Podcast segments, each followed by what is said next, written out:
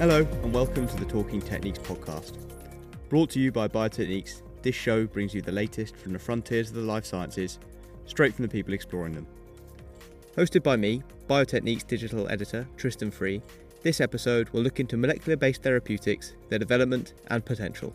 Coming up, we will discuss previous safety concerns that have delayed the development of molecular therapeutics. Jesse, he actually volunteered for emerging uh, gene therapy. So this was done utilizing adenovirus that would deliver a functional copy into the cells of the patient. But when Jesse underwent this treatment, he had a severe inflammatory reaction, uh, which resulted in ultimately death. How to communicate these advancing technologies to the public, avoiding misconceptions as have occurred with COVID 19 are they going to make people resistant to antibiotic treatments? Are they going to have genetic identifiers or biomarkers inside them that can be detected by uh, security agencies, etc.? And some of the most exciting therapeutic development programs currently in process.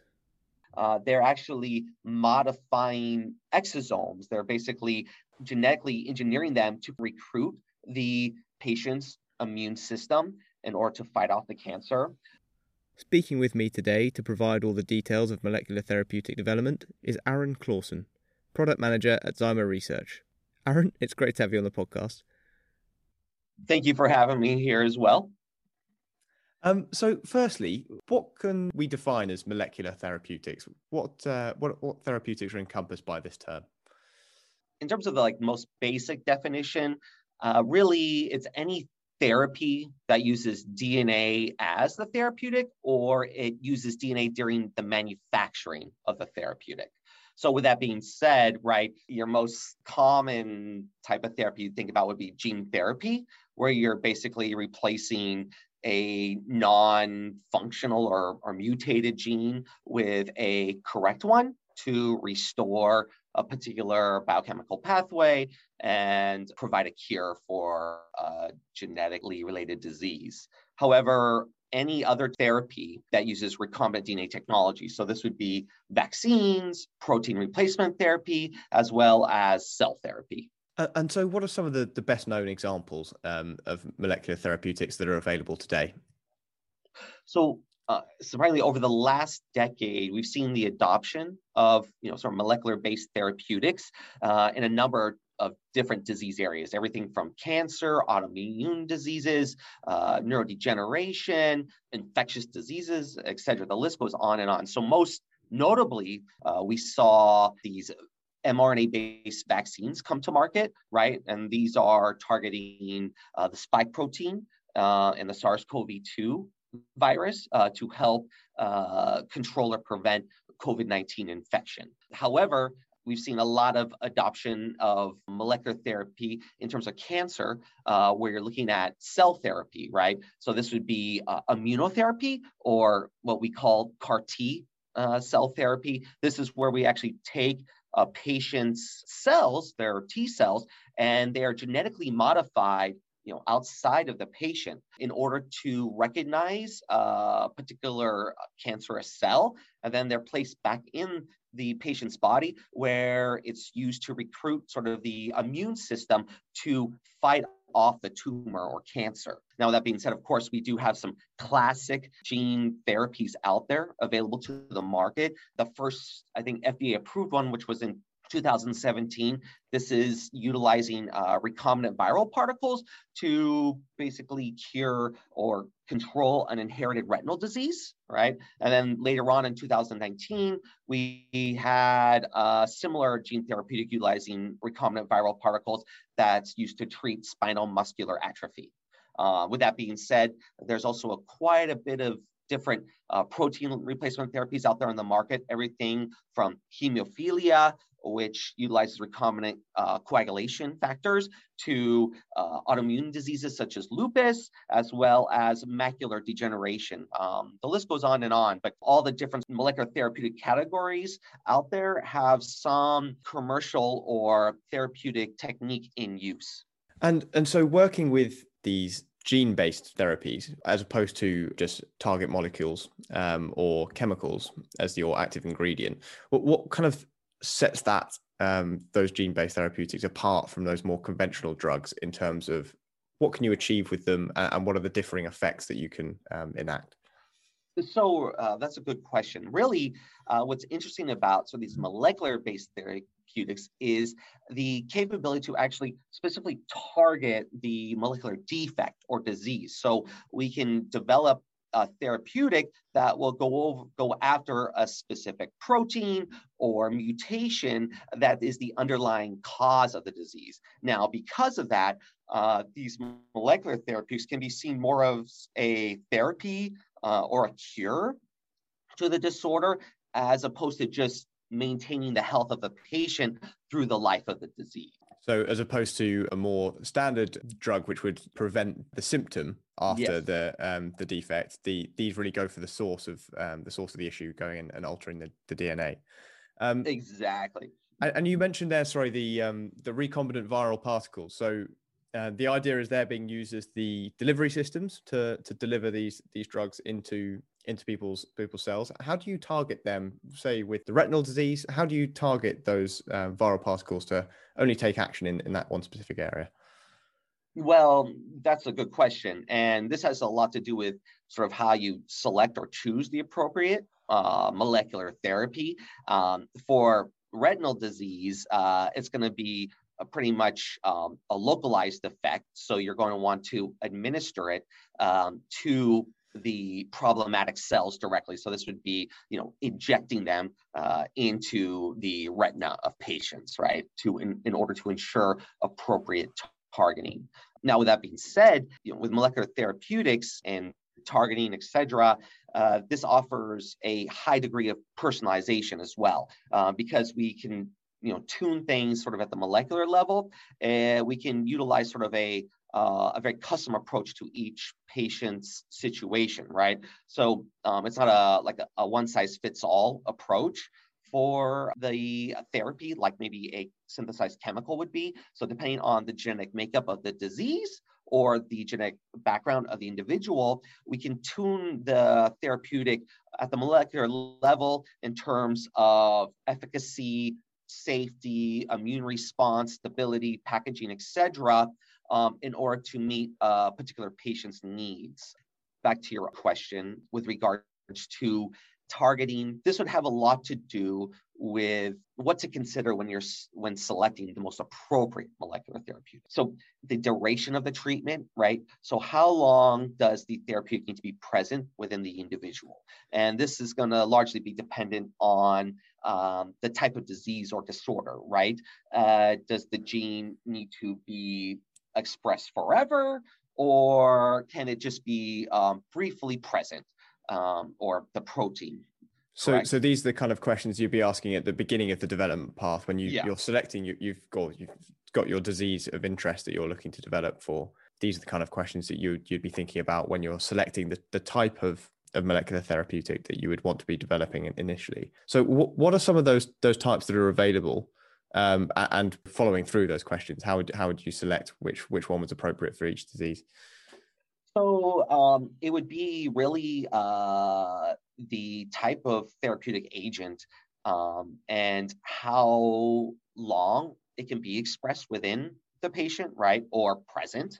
Uh, what kind of response it needs to elicit also is related to the length of treatment, right? So if you're just trying to induce an immune response, say with a vaccine, then uh, maybe like an mRNA sequence where the in vivo lifespan or how long the stability of it inside the body is not very long is sufficient. It's just enough for it to get into some cells, reprogram them, induce the expression of the protein that is required for recognizing the pathogen, right?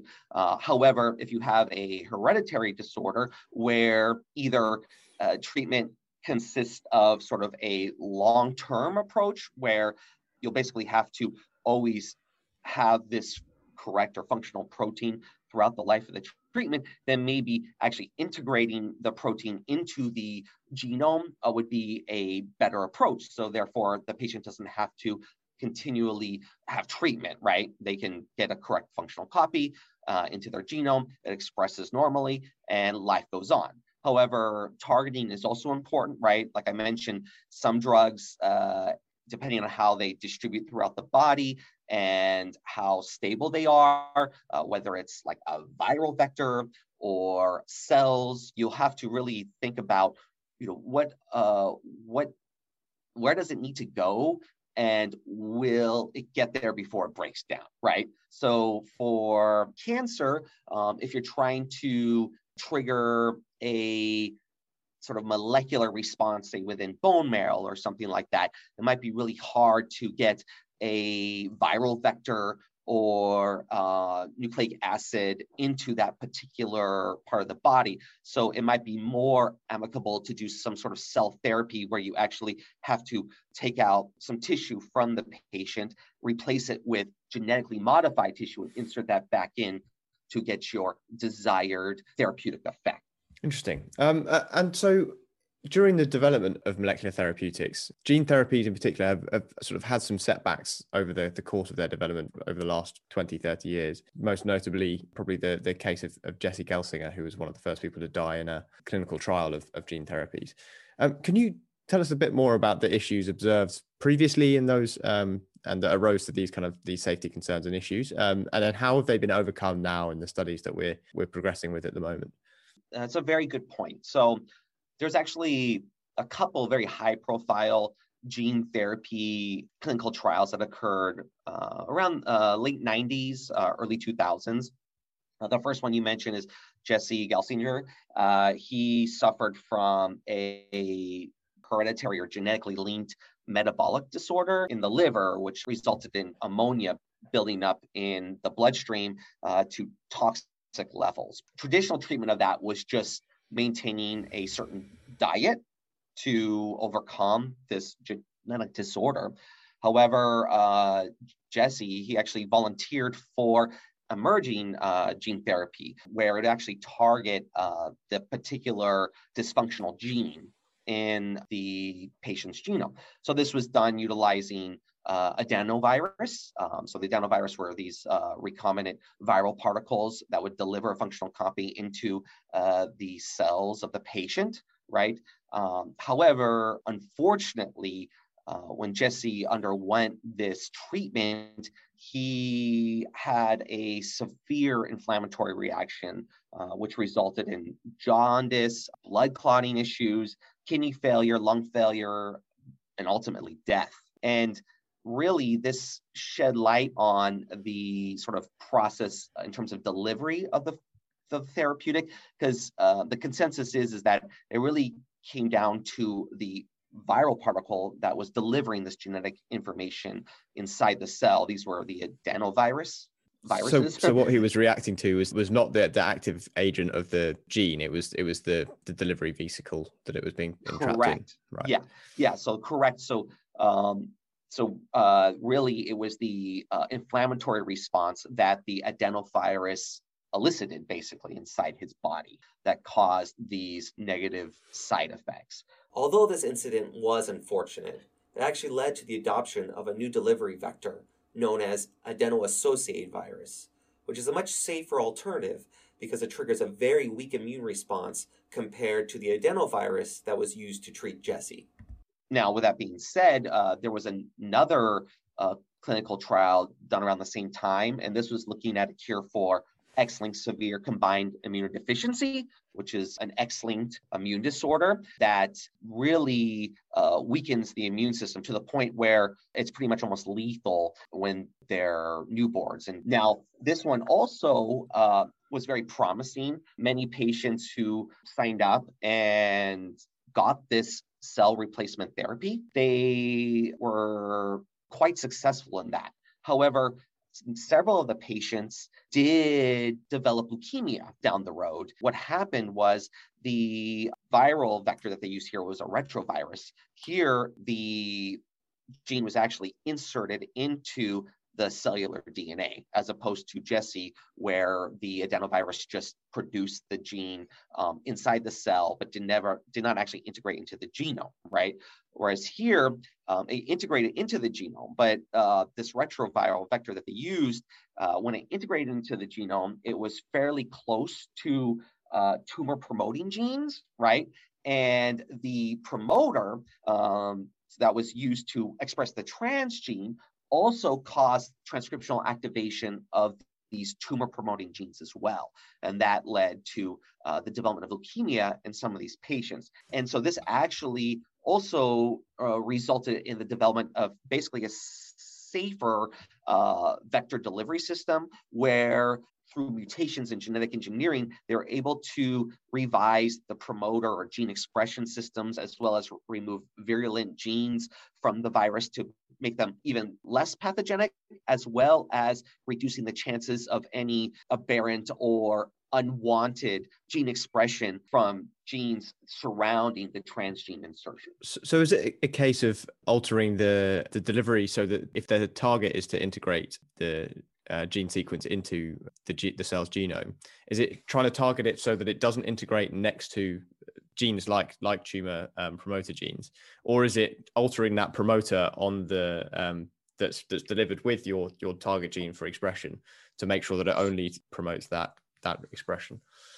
So that's a good question. Um, there's actually, you know, both of these you know features or ways of going about it have been looked into for this particular case they actually redesigned the promoter of the transgene in order to ensure that it doesn't uh, transcribe or express genes around it. And actually, after they redesigned this retroviral vector and continued on or went further with these clinical trials, they're actually able to completely uh, resolve the issue. So later trials, there was none of these incidences of leukemia developing in the patients. But now with more advanced genetic engineering techniques, uh, there is also the idea that in trying to integrate the transgene into areas that would be uh, more inconsequential in terms of potentially negative effects. But as we learn more about the genome, um, we definitely will be able to become uh, more precise and have a better understanding of where we actually need to put these genes in. So we're not potentially just relying on uh, modifications to the promoter, but also uh, the insertion site as well. So obviously that increasing that specificity um, and refining those promoters is is a key focus. But what are some of the other challenges in the development of um, of molecular therapeutics? Of course, there is a lot of challenges to the development when you are building a therapeutic out. Some of them we've already talked about. Of course, drug delivery or targeting, how to get the therapeutic where it needs to be inside the body, right? Uh, genomic integration, which we just mentioned. Safety, of course, um, you know, minimizing any side effects or toxic issues related to the patient. Also, how we regulate gene expression of the transgene, evading the immune response. However, in terms of the actual development, you're going to want to, at the most basic level, right, identify uh, the key genes or proteins um, and mutations involved in the disease or the pathogens disease, right?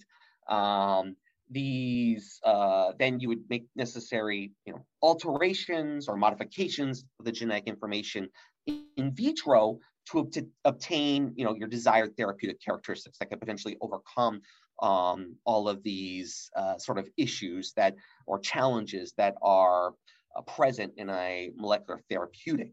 Because I mentioned earlier, really drug delivery, targeting, genomic integration, etc. This can all be potentially optimized or, or modified at the molecular level. And so, once you've identified the sequence that you want to create to generate a therapeutic effect, and you fine tuned it at the molecular level, as you say, um, how would you ensure that it is functional and move towards delivering your sequence to a target site? So once you have sort of your desired sequence, you know, it, it basically targets the uh, disease or the proteins that are involved in the disease itself. You would then take that sequence in order to evaluate and test it, you know, pre-clinically. You'd want to then um, integrate that into something called uh, plasmid, right? So this plasmid DNA it's actually become a very uh, critical element in the development of molecular therapeutics uh, because it has it's very capable of transferring and storing genetic information, right? Um, you can easily manipulate the DNA when it's inside this plasmid. Um, also, you can propagate or mark, make more of it uh, quite inexpensively uh, and simply. And also, these plasmids have a natural capacity to be taken up uh, by a variety of different cells, right? So because of that, um, generally they'll take you their desired genetic sequence, um, insert this into a plasmid DNA, right? And then they'll take this recombinant plasmid and propagate it inside uh, these microbes called E. coli, right? In order to generate sufficient amounts for their downstream applications, okay? Now, with that being said, you then recover or purify this uh, recombinant plasmid, and then it can be modified further at the molecular level, or you can use it directly as a therapeutic, or uh, take that and use it to produce your actual um, therapeutic molecule. If it's going to be, say, like RNA, you'll need to use that for in vitro production uh, via transcription um, or generate recombinant viral particles. Uh, therefore, the plasmid would be uh, transfected into mammalian cell lines, or you would use it to produce your recombinant protein that you'll use for the therapeutic. And this could be done either in mammalian cells via transfection or other microbes via transformation. Uh, because plasmid plays such a critical role in the development of the therapeutic, it's um, very important that the production or purification of that plasmid DNA meets the necessary requirements for downstream applications. This includes, you know, the actual in vitro in vivo injection if it's going to be used for therapy, uh, transfection, as well as uh, in vitro transcription. And there are many different points in terms of the plasma that ensures it will be suitable. This includes of course, plasmid DNA yield, as well as the concentration of the plasmid. If the plasmid is too dilute, it could potentially dilute other critical re- reagents required for the process. Also, the quality. So, contaminants carried over from the purification process, uh, such as salts, as well as contaminants from the host uh, you know, here E. coli uh, that were used to amplify or propagate the plasmid. One of these contaminants in particular uh, that is uh, of much interest is actually endotoxins. These endotoxins, um, they're large molecules that are found in the outer membrane of E. coli. The problem is if there's too much endotoxin present, they'll actually induce a severe immune response, which could result in fever, shock, organ failure, potentially even death. And so, uh, sorry, the, these would yeah. these would carry through into your um, sort of drug solution um, when you're eluting yes. the um, the plasmid from from the E. coli. When, once you've designed it and put it into the E. coli to grow it all, and then extracted it, you yes, can exactly. also end up carrying through yeah. these endotoxins. Okay. In addition, not only affecting maybe the health of whoever you're administering this therapeutic too, even if the plasmid is used as a precursor, the endotoxin itself um, can be quite deleterious because a lot of people now are using mammalian cell systems for recombinant protein expression.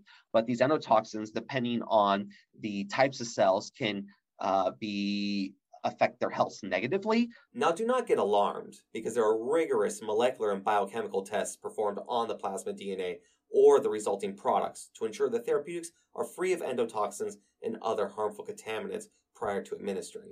So, how do you avoid these um, things like endotoxins and other contaminants coming through when you're when you're trying to develop molecular therapeutics? What what are some of the solutions available to to stop this happening? Over the decades since molecular therapeutics have become more uh, to the forefront and a potential option for therapy, there's been uh, quite a bit of interest in developing workflows uh, for purifying plasma that will meet the needs of these downstream applications, right? And the first sort of platform that came out was uh, cesium chloride, right? So this was a sort of more um, homebrew, build yourself plasma purification system, but it relied on density gradient purification. Um, and this would allow the capability to sort of separate out the endotoxins from the plasmid DNA. However, this is a very tedious and long procedure, and you're looking at a method that takes several days and it requires you know extensive training and lots of tedious handling. So it can result in inconsistent yields as well as quality, uh, which definitely can be a bottleneck when you're trying to design or develop a molecular therapeutic. Mm-hmm. And, that, what's quite a, a, key step, obviously, is, is doing that that isolating and, and checking of the um, the plasmids, because I assume you're you're doing that on multiple occasions to make sure that you're developing them correctly and that they're serving a purpose and then going off and assaying them against different things as well. So Yes, um, that's correct. Over and um, over again, having to do a step that takes several days and has yeah. many, many steps. Also, I guess the, the more steps you have involved, then there's the the, the more chance for human error. Um, yes, this is correct. Yeah. Yeah. So later on, um, they came out with some sort of commercial solutions. These are plasma purification systems based on anion exchange. And this generally gives pretty good quality plasma DNA. And then uh, the integration of other uh, modifications to the workflow has dramatically dropped endotoxin levels as well in terms of the eluted plasmid for these anion exchange based plasma purification workflows. Um, it dramatically reduced the processing time. It went from about two days to maybe about two hours, right? So this was uh, definitely a step in the right direction. However, um, the technology it uses, it relies on these slow gravity flow columns. So they're pretty slow. And also your resulting plasmid DNA or LU that comes off these columns, it still has some contaminants left over from the anion exchange purification itself. And also it's too dilute to use in a lot of these sensitive applications. So the plasmid DNA needs to be concentrated and cleaned up further, which requires uh, alcohol precipitation steps. And so this actually adds a lot to the processing time. Uh, you get your eluted plasmid, and then you have to uh, basically concentrate it and clean up further by doing several rounds of alcohol precipitation uh, and centrifugation uh, in order to get your final product. Now, with that being said, because of these alcohol precipitation steps, um, it also gets very tedious. There's also greater chance for human error. So although it is faster than cesium chloride, uh, it's not the uh, still not the most optimal situation or workflow when you're trying to screen a number of different uh, potential therapeutic agents in order to identify one that has all the characteristics you are interested in, right? Okay, so it's not the it's not the final step then, no, in no, terms no. of the optimal way to do this. Um, what what fields do you think molecular therapeutics are going to impact the most as we look forward to the future, and which areas do you find most exciting? It's a very exciting time for molecular therapeutics. The recent COVID nineteen pandemic has really accelerated the availability of molecular therapeutics to the general public, and I'm especially excited about gene therapy because of the recent advances in gene editing such as CRISPR Cas9, and genomics because of next generation sequencing and the integration of very powerful bioinformatics tools. I feel that a greater understanding of the human genome and more precise gene editing will allow us to tune gene therapies in ways that were previously unthinkable. Important aspects such as targeting, genomic integration, evasion of the immune system, and side effects will hopefully be more precisely controlled which will allow us to provide potential cures for previously incurable disorders, such as Alzheimer's disease and various cancers and developmental disorders. So you, you've mentioned obviously COVID nineteen and the and the impact that's had on on the acceleration of the, this development, particularly with the the RNA vaccines. There's there's a lot a lot, a lot of noise uh, out there about um, you know people with reservations about them, um, and and a lot of it is kind of people who have seems that they they find a middle ground of the science and then take it somewhere else. So it's the concern about okay, well, it integrates into your cells. What if it integrates into the wrong cells and then causes the wrong expression? And that that tends to be the the scientific basis, which then a lot of less scientific um, stuff gets spun out from. Um, what would you say to people um, who have these concerns, um, and how do you think we can communicate better how these things work? Um, and how they they don't um, specifically how they don't work um, and how people some some people try and say that they do, um, so that we can avoid this kind of um, resistance and, and slight concern and, and fear of, of, of what these therapeutics are and what they can do. Yeah, you bring up a, good point. Um, you know, a lot of it uh, will have to be through, you know, uh, education, right? Um, that's really the only way to go about it. Uh, of course, as molecular therapeutics become more widely used and adopted, uh, the comfort level of the general population will probably become more at ease, right? Uh, a lot of this was also seen with earlier therapeutic advancements such as vaccines, right? Um, you know, your traditional type of vaccine. But now we have this layer of, you know, sort of the idea that you're uh, manipulating uh, an individual's uh, genome, right, at the molecular level, um, and what are the consequences of that? Are the other genes inside this viral vector or plasmid also going to be expressed? Um, are they going to make people resistant to antibiotic treatments? Are they going to have genetic identifiers or biomarkers inside them that can be detected by uh, security agencies, et cetera? Um, uh, uh, can it uh, affect other downstream or other uh, metabolic or biochemical pathways inside the patient? Um, you know, the list goes on and on in terms of uh, people's ideas and fears that that sort of are associated with molecular-based therapeutics, right? Um, however, uh, you know, it, it will take some time, but in order to get people really comfortable with it, you're to have to really show or educate them in how they actually function and work, right?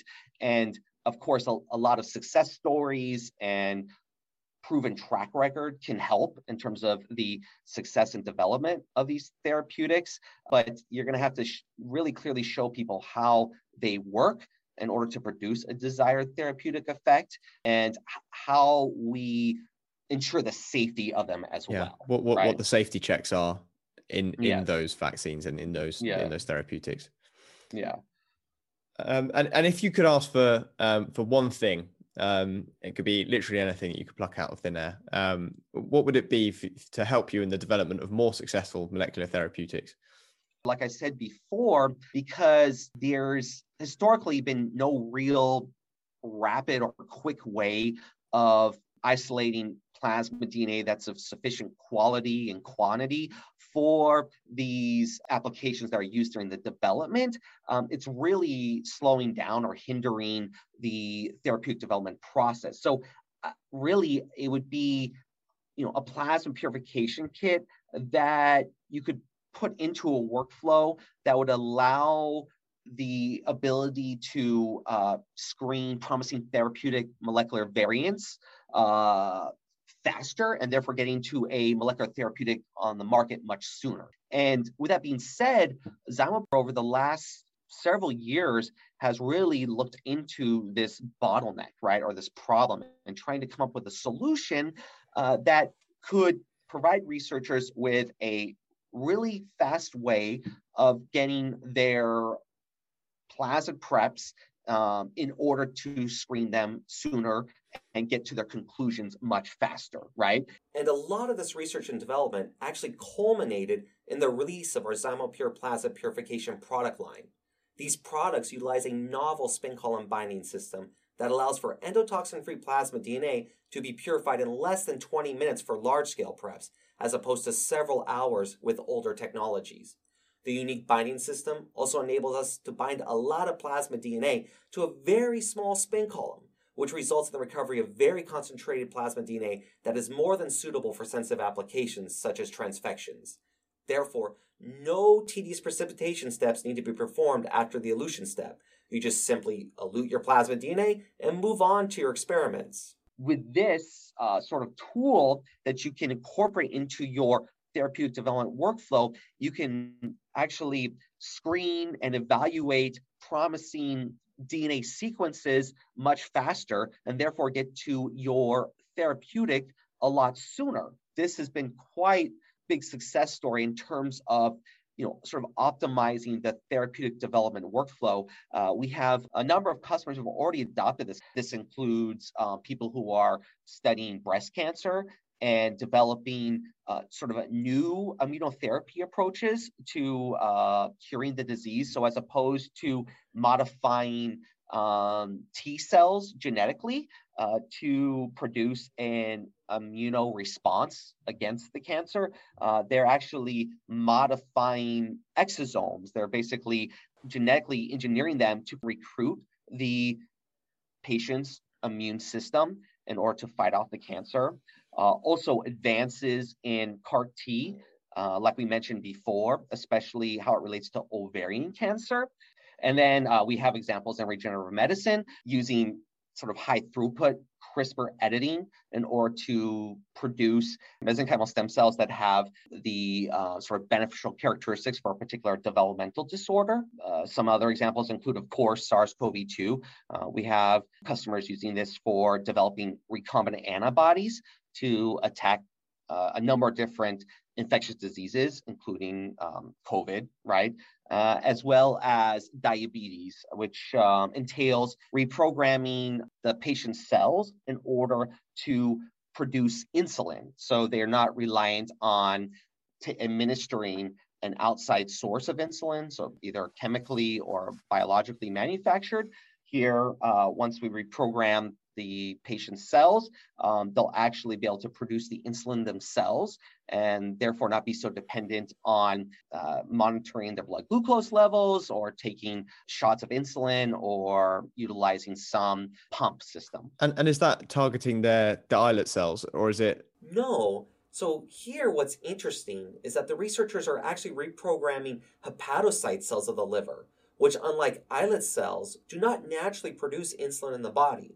This way, the therapy can overcome the immune system destroying the insulin producing islet cells in the pancreas, which is the underlying cause of type 1 diabetes. That's absolutely fascinating to hear all the different applications of it and, and how it can be both being used in, in as a vaccine, it can then also be used as an active agent in things like diabetes, we just discussed, um, but then also in cancer. And I think as well, that difference to patients' lives when you go from having to monitor your blood glucose, constantly doing insulin injections as well, to being able to just produce it naturally as if there was there was no issue there.